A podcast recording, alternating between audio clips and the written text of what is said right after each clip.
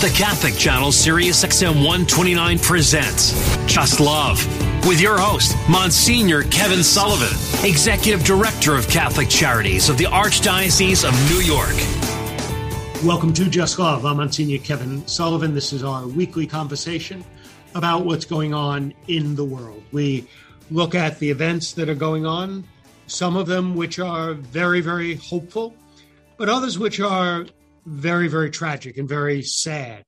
And we look at them from the perspective of our Catholic beliefs, our Catholic faith, because we live in the world and we try to live out our faith in the world. We don't live it out merely in church or in prayer groups or in uh, in the celebration of the sacraments. Those are critically essential parts of our Catholic faith. But, you know, we take our lead from our master, Jesus. When he came among us, yes, he taught in the synagogues and he worshiped in the synagogues, but he also walked the streets and he walked the lands of Palestine, Judea, Galilee. And in doing so, he began, he taught people there and he lived out um, his mission, his guidance, his direction from his father, our father in the world. And so that's our little perspective that we kind of do from Just Love.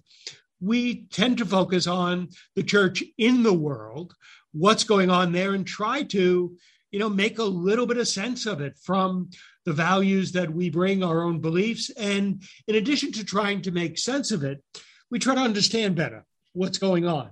We look at it and we analyze what's going on. And then we hope that by doing that, we can figure out how we should react to it, how we should live our lives, how we should make our contribution to alleviating some of the things that are wrong, changing the things that do not enhance human dignity, and how can we promote and amplify those things that do. And, you know, as I say very often on uh, this show, I say just love. Basically, just love God, just love your neighbor, just love yourself. And if individually we do those things, then the world becomes more just and it becomes more compassionate. Let me tease out for a little while that word just love. And we use that for our show. And we kind of use it because we think it's got two meanings. The word just can be only, only love. And we take that meaning of the word just, only love, from some of the teachings of Jesus, which basically says, hey, if you want to know what the entire law and the prophets are based upon, well, love God, love your neighbor. And so when we say just love, we say only love in the way that Jesus used love as a way to summarize the complexity, the diversity, the richness of his word, the Old Testament, the New Testament, the law, the prophets.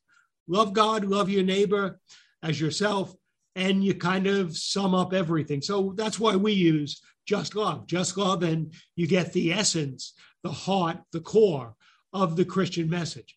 But at the other time, we use the word just because just also is not merely kind of only, but just, justice, justly, and that justice is a dimension of Christian love. Loving one's neighbor involves justice, making sure that people are treated fairly, that people receive what they need, what they are owed in order to live in the dignity of a person made in the image and likeness of God. And so we use the word just to kind of say that's a part of love. And, you know, love sometimes gets translated as charity. You know, if I'm not going to go through the whole uh, history of the word, but, you know, sometimes if you go back, love, if you translate that into Latin, caritas, um, which caritas in English can also be translated as charity. So, one of the reasons we call the show Just Love is because love is not merely about kindness and charity, which is an essential part of the role of a disciple of Jesus. But love also involves justice. It involves making sure that each person made in God's image and likeness is treated with dignity and respect. And sometimes it's the, our culture, sometimes the law, sometimes policies cause people to be treated unfairly, unjustly. So if we really love our neighbors as ourselves, then justice is a critical component of love because we want to make sure that everybody gets what they are owed as made in the image and likeness of God. It's not merely charity, which is also essential, but there's a fundamental part of the way that we order and structure our lives that wants to make sure that there is the proper order of the world that we live in and that there is the respecting of what people's rights are, what their responsibilities are. That's what part of justice. So we call our show Just Love to really highlight the fact that while love and charity are very much connected, love and justice is also connected, that justice is a part of the love that we should show to one another. You know, I kind of have rambled on here for a while, and um, you know, Tom knows this far better than I. So let me, so Tom, let me say to you, um, what did I leave out? What did I get wrong? What, what correction do you want to give to our listeners about my rambling so that they kind of have a little bit of understanding of why we use the phrase just love? I think you you you you hit the nail on the head. I thought I liked the way that you began. How you know when we wind up talking about just love, I always think that's important. That you know when you said only love. I like the way you end up setting that up. But at the same time, we have to remember that, you know, when we wind up talking about love, we are also talking about creating, if we love people, we're talking about creating a society that's worthy of the dignity of the human person. And so I think from that perspective, I think that you hit the nail on the head. It's it's it's not as we always say about Catholic social teaching, it's not either or, it's both and. So when we say just love, we only love our neighbors, but we also because we only love our neighbors with all our heart and all our souls, we try to make the world a better place. So I think I don't think it was rambling Monsignor. I think you did a great job. okay. Well, thanks, Tom. Um, your paycheck goes up. For that. Terrific. that is that is good. Hey, so Tom, now we have to deal with something a tremendous, tremendous kind of tragedy that has plagued that is that that our world experienced um, with in the past couple of weeks. Um, the tragedy of the 19 innocent children and the two teachers um, who were uh, massacred in in Uvalde, Texas. And Tom, thank you so much for um, for uh, having. We're going to have two parishioners from the local parish there, but they also bring a professional kind of expertise in the area of thinking about and, and of counseling and psychology and and and the impact that that can have. So, I am very very pleased uh, that we have in this to deal with this tragic situation. Uh, two guests on Just Love today: Dr. Hector Gonzales and Jaclyn Gonzales um, from Uvalde, Texas. Um, thank you so much for for being with us on Just Love. Thank you for joining us. Thank you. Thank you for having us. It's a pleasure. So, yeah, and and so you know, I, I'd be remiss if I didn't begin by, you know, expressing you know my prayers, my condolences um, for what um, what the people of, Uvalde are are going through. Um, you know, uh, uh I, I don't mean to um, to force you to relive the the the horror of it. But for the sake of those of us who uh, were not close by, kind of tell us a little bit, re- recount for us just what happened, what was going on there, so that we have a framework when we talk about some of the things that we're going to talk about with you. Well, as you may know from the news, you know our, our community is about 60 miles from the the U.S. Mexico border, and it, has been commonplace, you know, uh, in the recent months that we would have uh, high speed chases in our community from from uh, uh, illegal immigrants coming across and those ferrying them across, and the the school and the community had been uh, accustomed to you know lockdowns as these chases come through and they stop them somewhere in town and everybody bails out and, and the schools go on lockdown our school goes on lockdown we have businesses that go on lockdown. So th- there's been various lockdowns you know it, in, in recent months and you know initially i think that was the response from the community is like oh it's just another chase you know um, and it happened right you know at uh, at noontime and, and, I remember, I recall sitting in my office and, and my wife texted me and said, you know, this, this is going on. There's a, there's an active shooter on, on, on one of the campuses. And, and then, you know, my staff informed me as well. Uh, I, I, put out an, an, immediate text to both the superintendent and the police and said, we're here to help if we need something, uh, whatever we can help today or tomorrow.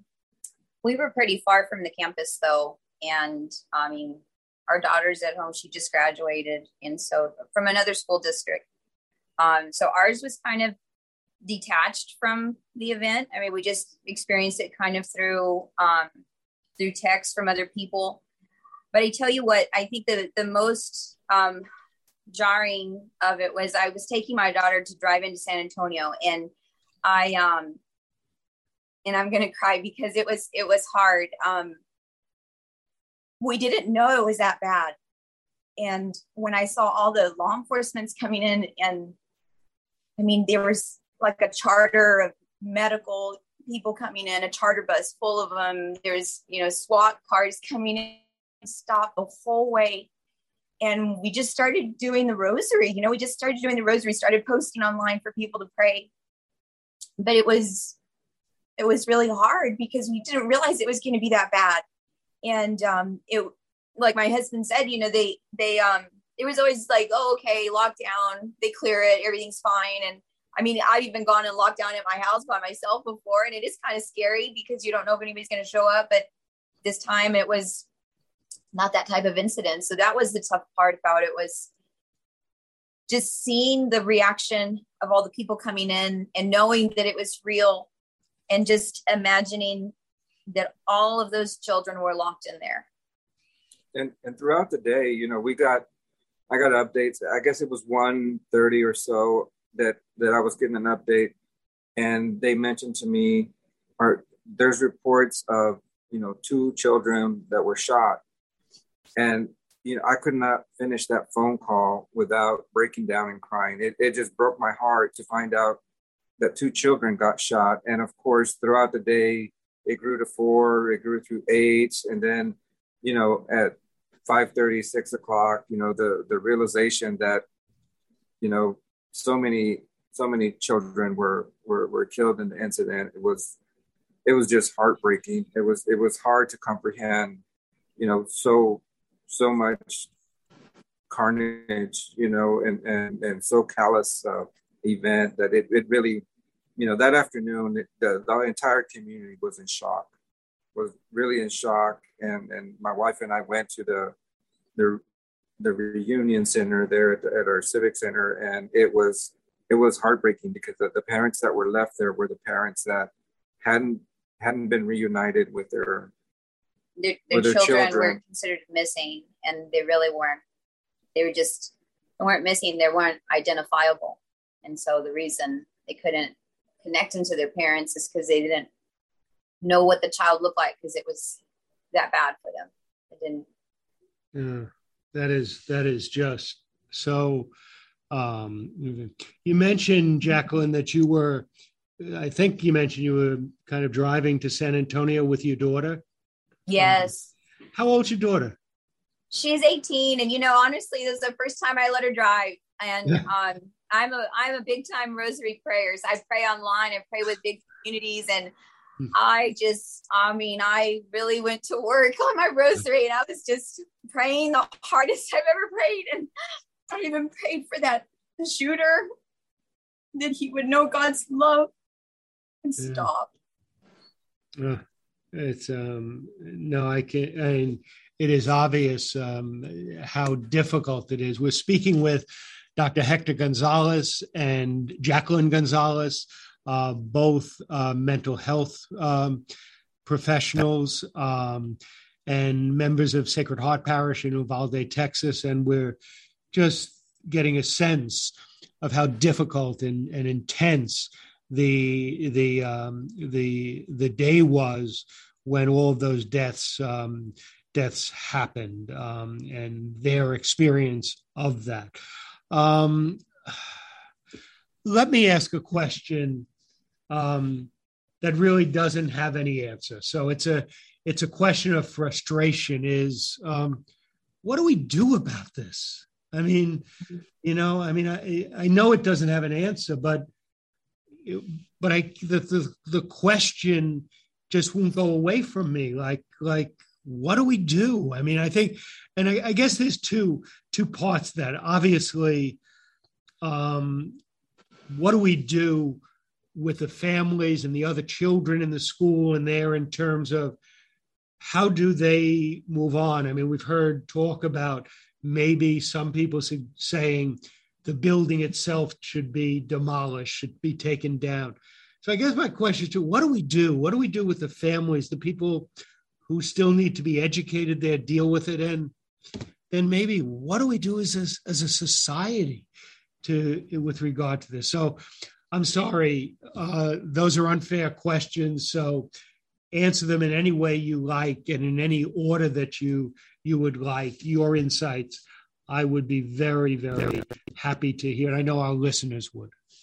So you know it's interesting i have a a Rosary Crusade group. It's called Rosary Crusade on Facebook, and one of the members posted, "Uvalde strong. What does that mean?" And I thought about it. I said, "What does that mean?" I said, "You know what it means? It means that we bind together as a community. It means that we have to help. It means that we right now have to come together and offer resources. And it means like just reaching out to them and calling them and talking to them and saying, We're here for you and you're not alone. That's what it means. And I think that there is a lot of obviously healing that's going to have to happen, but it can take years and years and years. It's not going to be anything that you know is going to happen over the summer and everything's going to be better. It's it's going to take time, and um, so I think that that's how I what I was thinking about today was how how are we Uvalde strong? Uvalde strong is by community, by our unity, by um, seeing the needs of our children and saying, we're going to answer them. Let's figure it out. How are we going to do that together as a community? And what we've noticed is it's about, it's not necessarily um, us maybe contacting the, the child, but it's about giving the parent or the families that support that family support. So it's like a, a chain of support where it's from the outside in you know where it starts larger and it trickles down till it eventually gets to the child. And that's what i think that we have to do is as community members we just have to help build community help infuse love of one another love. Jaclyn thank you for that. Um, so let me um, so let me kind of pursue that ask you a little bit of of a follow-up with with that. Um, so how do we support a family? What does i mean uh, it tragic that you know that those 19 children were um, were were killed but i i suspect there were you know hundreds of other children who were in the school who didn't uh, what does a parent say to them? What does a parent say to somebody in another classroom? What, what support do we give to those parents and how should they talk about this with their kids? It's i know it's a very tough conversation. It really is. Um the way i see it is you listen you connect with one another you allow them to say their story allow them to cry allow them to have emotion and be okay with it and just sit there and be okay with it. Um we live. We got to go on and let our kids live and still enjoy moments and not be afraid to have joy still and say let's let's do something you know let's do something fun gets a little sad it's okay. Let's it's okay to be sad a little bit and i'm not saying okay maybe the sadness is a lot right now. I'm sure the days are wearing on of sadness but we got to come up for air and it might mean go for a ride and get a coke you know go for a ride and get an ice cream together as a family or have a barbecue, you know, get out and be, let people just let the kids be kids, you know, and um, yes, it's a tragic. Oh, don't get me wrong. It's, it's not going to go away. It's not going to go away that easy, but we have to have like a, a way to say, okay, let's flip over to some happiness right now. Let's, it's okay to experience some good right now too. Um, to play a little, to watch a movie, you know, watch something fun, and and then it's it's also okay just to sit with them and hug them mm. and if they cry and they're sad and a parent doesn't know what to say you say you know what? I'm sad too. I'm i'm sorry that happened to you. I wish that it didn't happen to you. I wish i could change it. And i think that's the hardest part for a parent because when you see your child suffering that way all you wanted and all those parents wanted was to go run in there and take them out. And everywhere i'm sure parents all over the state of texas everywhere is on on edge thinking i got to go take my kids out we take the safety precautions that we can and we hope that they make changes you know what necessary for safety but as a parent we love them we hug them and we also tell them i'm sorry it happened to you i love you though i love you and I'm sorry. I wish I could have taken it, take it away. I can't though. And if a parent has to cry, they cry that's real. It's normal to cry about this right now. It's normal. Mm. We're speaking with Jaclyn Gonzales and uh, Dr. Hector Gonzales about the tremendous tragedy in uh, uh, Texas, at Robb Elementary School you know, Jaclyn, um, um, you know, I think what what what you've you've just said is is something that I kind of periodically say in situations. Um, and again, I don't mean to make light of it, but you but you kind of said, well, you know, it's okay to to laugh. It's okay to do it even in the midst of tragedy. Um, my very I'm not a professional psychologist or anything. So my simple solution to life's tragedies is we can always have ice cream. You know, yeah.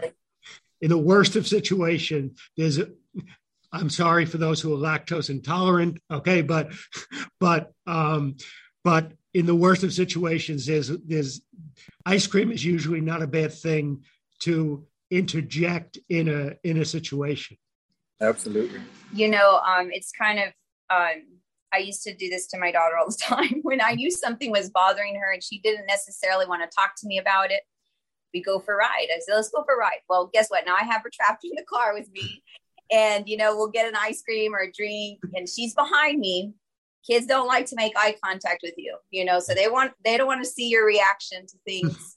And so, um, you know, I just started asking her questions, and little by little, she's just an open book back there because she's no longer seeing my reaction. And we're we're relaxing in the car, and we'll go for a ride. You know, listen to music. Um, she didn't know I was getting things out of her when I took those rides with her. And I also, of course, I mean, she's my daughter. I gotta you you know your child. That's the other thing. As a parent, you know your child. I used to pick my daughter up from school. The minute she got in the back seat, I knew something was up. I was like, what, what's going on? You know, I would just get the sense of like, okay, what's happening?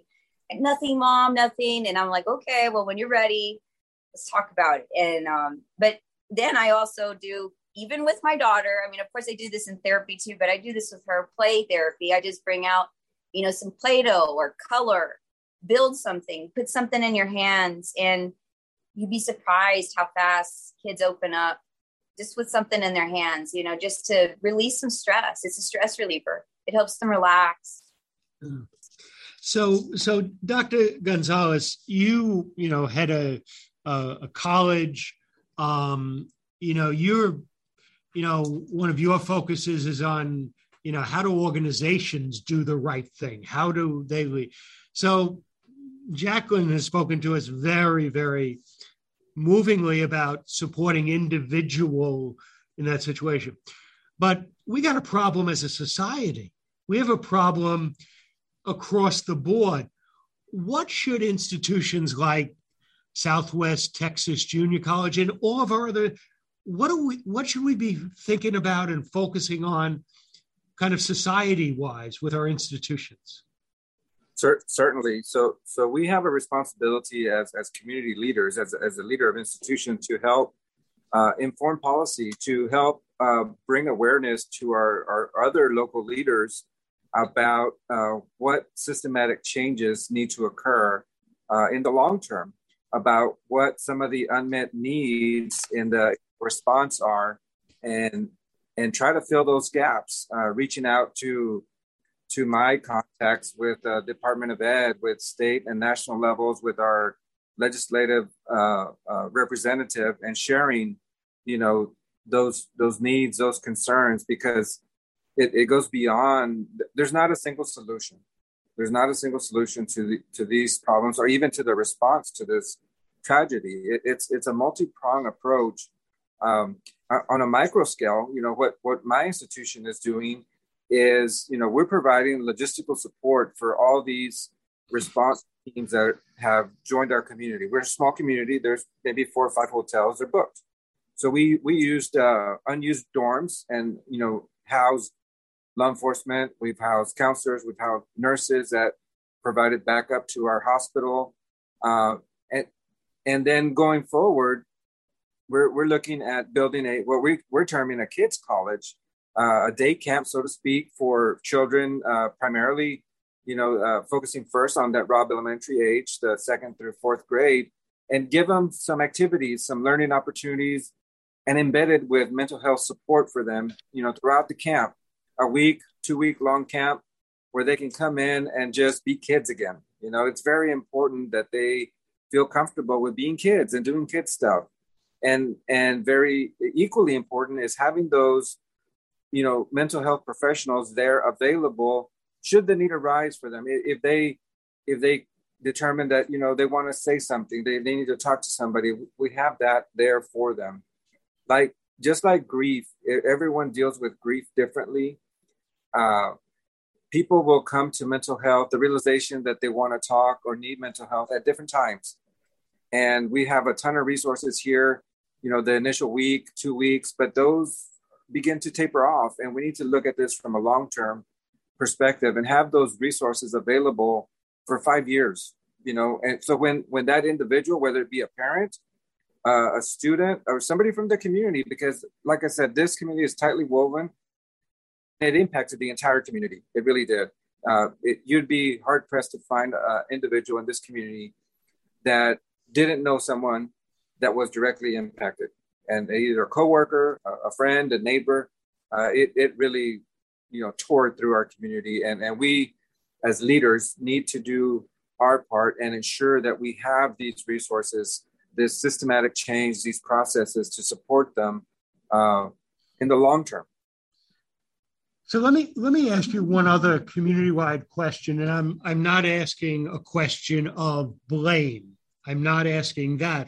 I'm asking for you who are in that community just to share with me the feelings of the community because you know one of the things that jaclyn you mentioned we need to bind together we need community we need unity and again i'm thousands of miles away in new york but one of the things we heard which i'm asking you because i don't know if it's true we heard a little bit of expressions by members of the community of, of anger toward the police and their response. I'm not taking sides in this, but I'm just wondering was that the media hyping it, or is there a, a sense in the community that that things didn't go the way that they should have?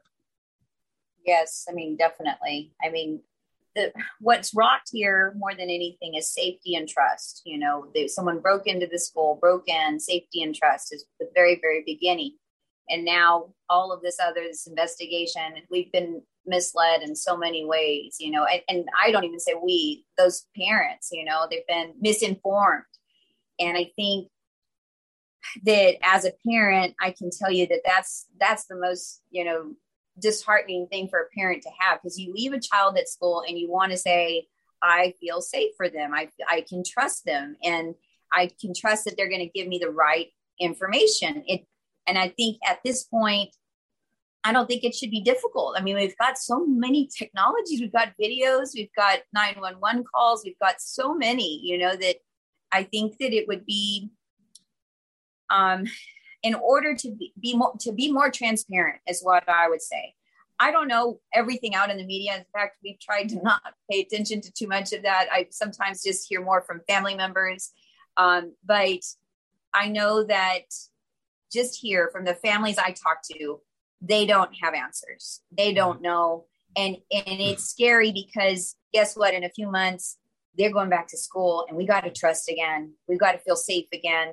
And in all honesty, in my therapy, when somebody's going, you know, having issues, I say, call the police. You have to trust the police. They're going to do what they need to do. And I don't know if I can say that to someone from here right now because I don't know if they're going to have that. And if anything, that's what, if they just need to be honest and come out and say, you know what, some mistakes were made. We're sorry. But I don't think right now they're in protection mode and they're protecting themselves. And we're losing sight of the children. And and the fact that we didn't have 21 victims we have 600 or 700 800 all the school all the kids that were impacted. There's 600 500 in that school alone 500 oh. Hmm. kids. And so these are the people that are still here that need answers. As, as a leader i you know there's so so many missed opportunities to communicate and and and not have this erosion of trust. Uh, in, in, a meeting earlier this week, I, I, expressed my concern to to the leader, local leaders, that you know we don't know the facts.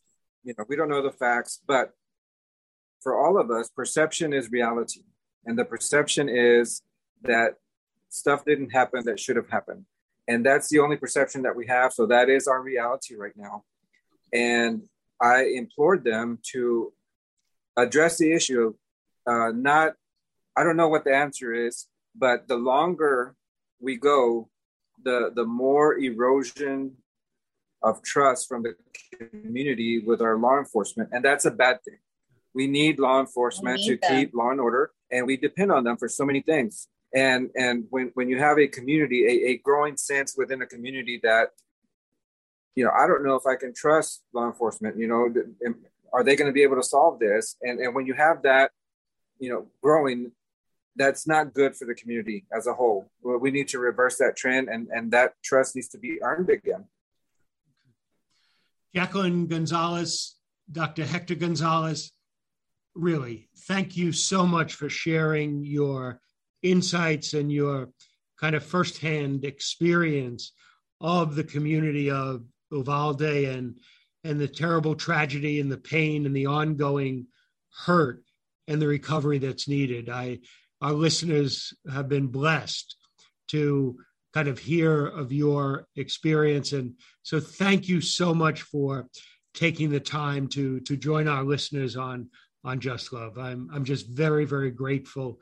Again uh jaclyn you talked about the rosary. Whatever one uh, whatever one's favorite prayers are, know that our prayers are with you uh, in this moment and with with the community. Thank you for joining us on Just Love. Thank you so much. Thank you. Thank you for having Thank me. You. Just love, just love God, just love your neighbor, and just love yourself. And our world will be more just and more um, compassionate. we'll be back in just a moment on the Catholic channel, Sirius XM 129.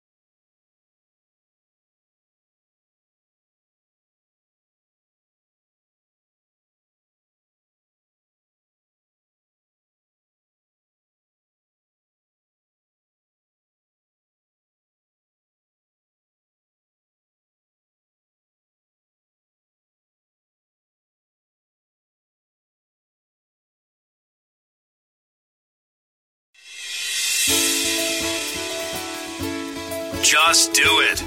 Just love. Just check out Monsignor Kevin Sullivan, who's here right now. Take it away, Monsignor.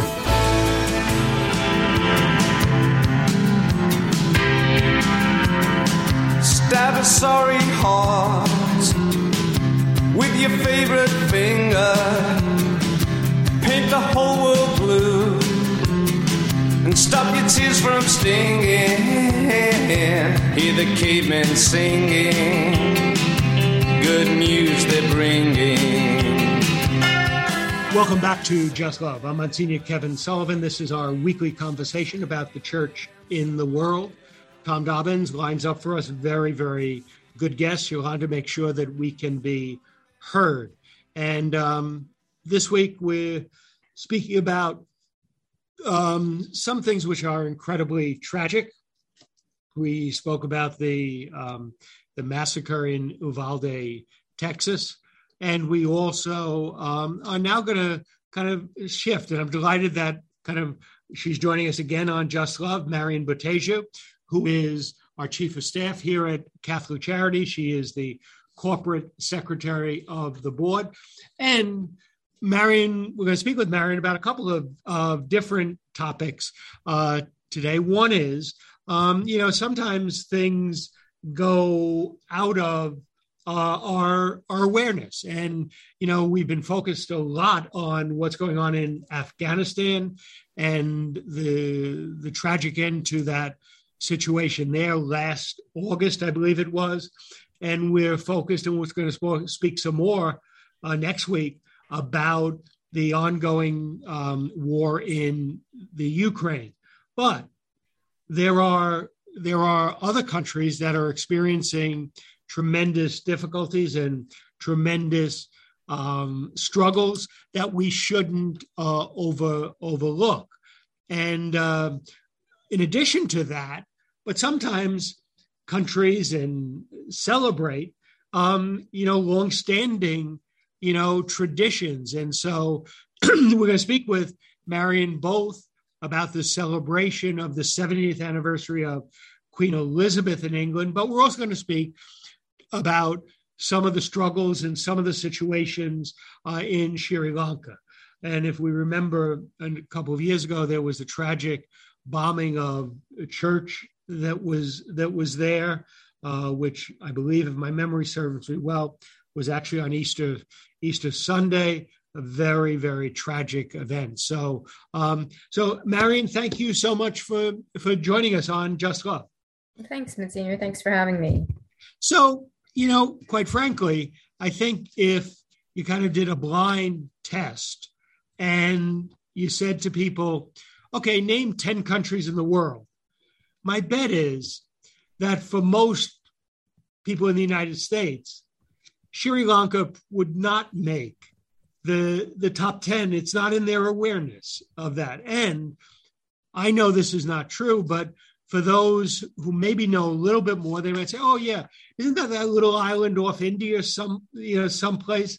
So why don't you give our um, give our listeners a little bit of a more accurate um, awareness of of Sri Lanka, and at some point you can tie it into the um, to the 70th anniversary of of the reign of Queen Elizabeth. But but first, why don't you tell us a little bit about Sri Lanka, a little bit of its history, and and and that situation. Then we'll talk about what's going on there today. Sure. Well, thanks again for having me on uh, to talk about uh, both Sri Lanka and uh, and the Queen's Jubilee. Um, so you're absolutely right. Most people don't know too much about Sri Lanka, and, and uh, they think it's an island off the coast of India, which it is, in fact, an island off the coast of India. Um, a small island. It's uh, got about 22 million people who live on the on the island. Uh, it's about, like, I think it's like 0.6 percent 0.67% the size of the United States. It's about 65,000 kilometers. Um, and so that's smaller than New York State, to give you a sense. Um, so pretty pretty small as you think uh, as you think about topography and geography. It's 60 kilometers from from the south coastline of, of India. Um, we got our independence uh, uh, in 1948, February 4th of 1948, from the United Kingdom. Uh, it's a pretty young country when you look at the demographic, um, and that's a really positive thing for the country. Uh, it's a multi-ethnic country. It's uh, there are Sri Lankans who've lived there generationally, um, but there are also uh, an ethnic population called Sri Lankan Tamils, uh, who are essentially descendants of South Indians uh, who live in the northern part of the United of of, of the island. it's also a uh, multi-religious country. Uh, the predominant pop, uh, religious population are Buddhists. They're about 70% Buddhists in Sri Lanka. Uh, a minority Hindu population, about 12.5% of the population are Hindu. There's a Muslim population as well. About 10% of the population practice Islam. And the smallest religious minority are Christians, about 7.5% Christian population, most of whom are Catholics. Um, the, the country has a long history from 6th century BC. um, and you know, it enjoyed uh, w- what was a bit of a tenuous reign under the Dutch, the Portuguese, and then finally the British, uh, but was one of the last countries to leave the Commonwealth seeking independence in 1948. Uh, so there, there are a lot of ethnic, a lot of the ethnic conflict that that was exacerbated. So, so Marion, I, I need to, you know, I I kid you all the time about uh, your having been born in in England or the United Kingdom. Um, so so so Sri Lanka is not even part of the Commonwealth. So it was a part of the Commonwealth, right? Okay. I mean, it was a it was a part of the British Commonwealth and it sought independence in 1948. Okay. It still, it still participates in the Commonwealth Games, but it was part of the British Empire. Um, so when did it, but, but at one point, wasn't it also a colony? Yes. Yes. So when did it move from colony to country and then independence? So it became independent in 1948. Oh, okay. okay. Yeah. So it, and, and when it it was called Ceylon until 1948, and you know, when um, it became independent in 1948, it was referred to as Ceylon, the British term. Um, yeah. And it, actually, the country changed its name to Sri Lanka in 1972. Okay. Um, okay. So yeah. So so now it now it has no connection with the United Kingdom with Britain. It, if you're looking at a relationship between Sri Lanka and England, you'd say it was part of the Commonwealth. Okay. So I mean, like like Canada and like Australia. Exactly. Okay. So the Queen is actually head of state. No, because no? we're independent. Yeah. Okay. Okay. But I think she's head of state of, of Canada and Australia. That may very well be, but she's yeah. not head of state of Sri Lanka. Yeah. So maybe there's some special Commonwealth. Okay. So, um, yeah. Okay. So tell us a little bit about the um, um, what what are the, some of the current issues that are the the socio issue, socioeconomic issues, some of the uh, issues there um, um, with with Sri Lanka today. Yeah, I mean, so there the situation in Sri Lanka is pretty dire at the moment. Um, the country's defaulted on its uh, on foreign debt uh, for the first time in its its history uh, since independence, obviously, and it owes about fifty billion dollars in debt to sovereign bondholders, including India, China, and Japan. And the country is in the worst economic situation it's been in in its history. Um, people are having a hard time finding food. Uh, there's no fuel to be bought. Um, the political situation is is pretty dire as well, with complete distrust in the government, uh, which has been a, a nepotistic government, you know, for the last several years. Um, so the, it, it is a very dire situation, um, and it's a dangerous situation just for the region. I think, uh, given the instability in the world, in that part of the world these days, having any country that's um, that's in this kind of, of dire straits is is not good. So, Marion, um, let me, for the sake of our, our listeners and, and for me too, um, you mentioned the default on on the debt, which is a very which is a very troubling and uh, situation. But I, Sri Lanka, over its history, I mean, the recent history, the past, you know, 50, 75 years, has not been one of the poorer countries of the world. I mean, it has had a, um, you know, relatively uh, an economy that could sustain most of its population. Am I right in that?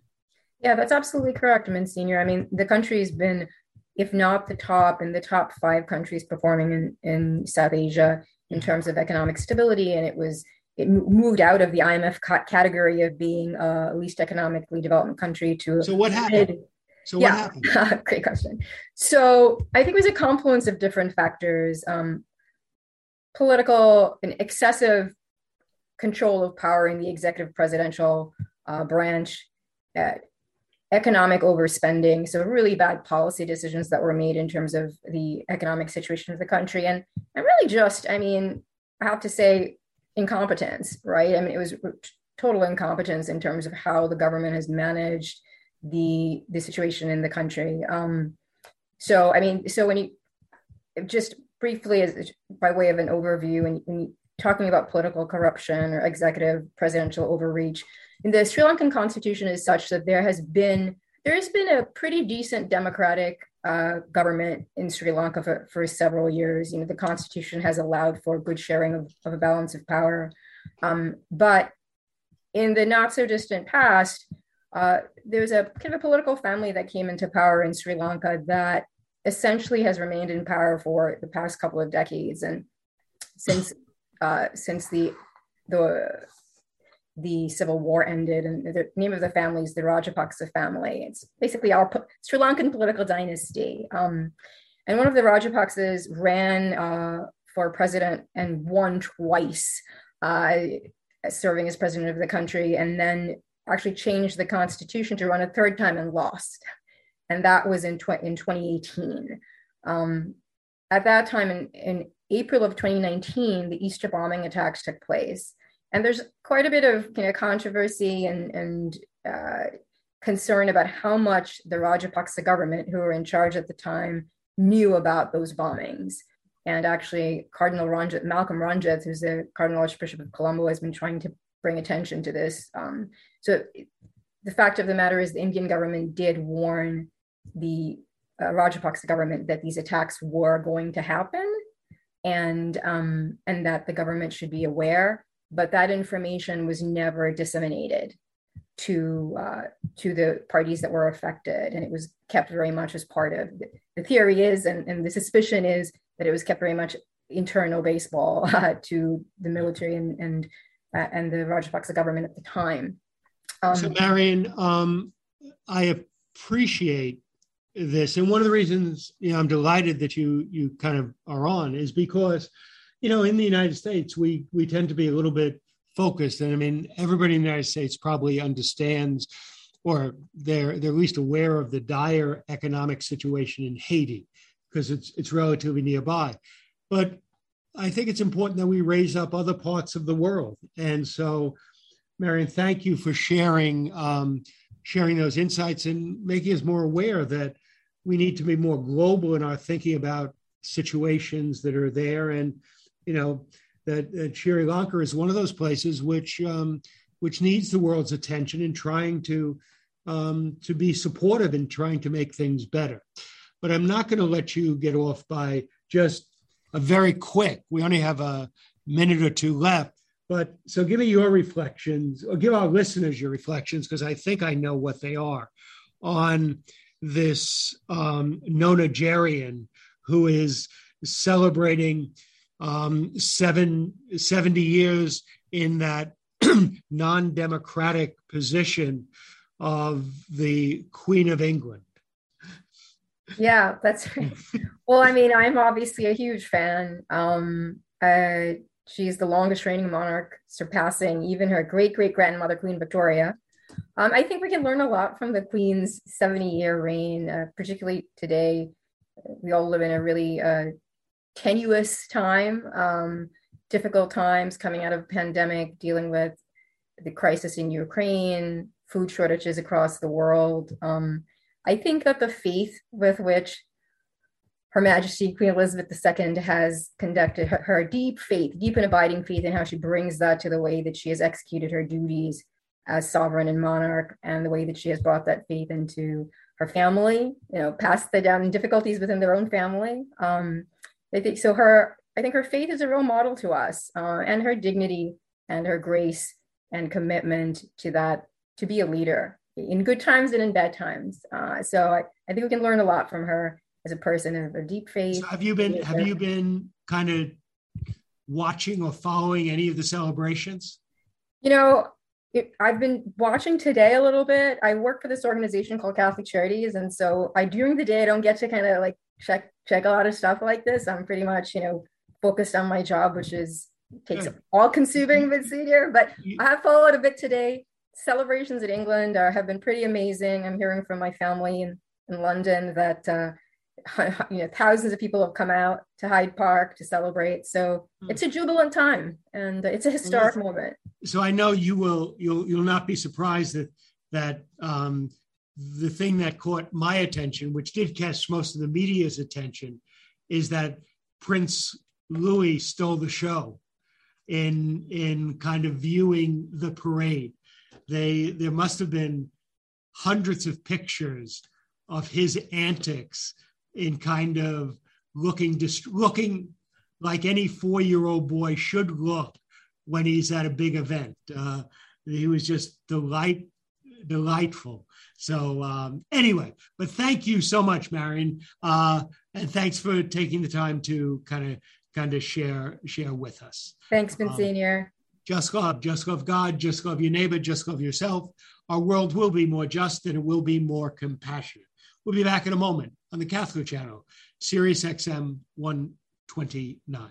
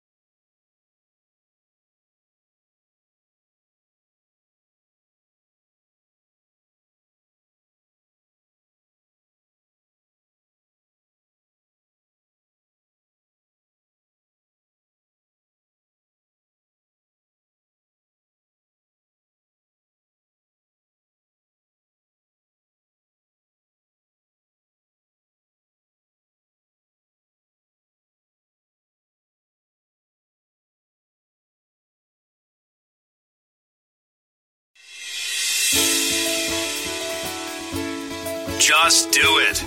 Just love. Just check out Monsignor Kevin Sullivan, who's here right now. Take it away, Monsignor. I thank you for being with us on Just Love and join us again next week on the Catholic Channel, Sirius XM 129.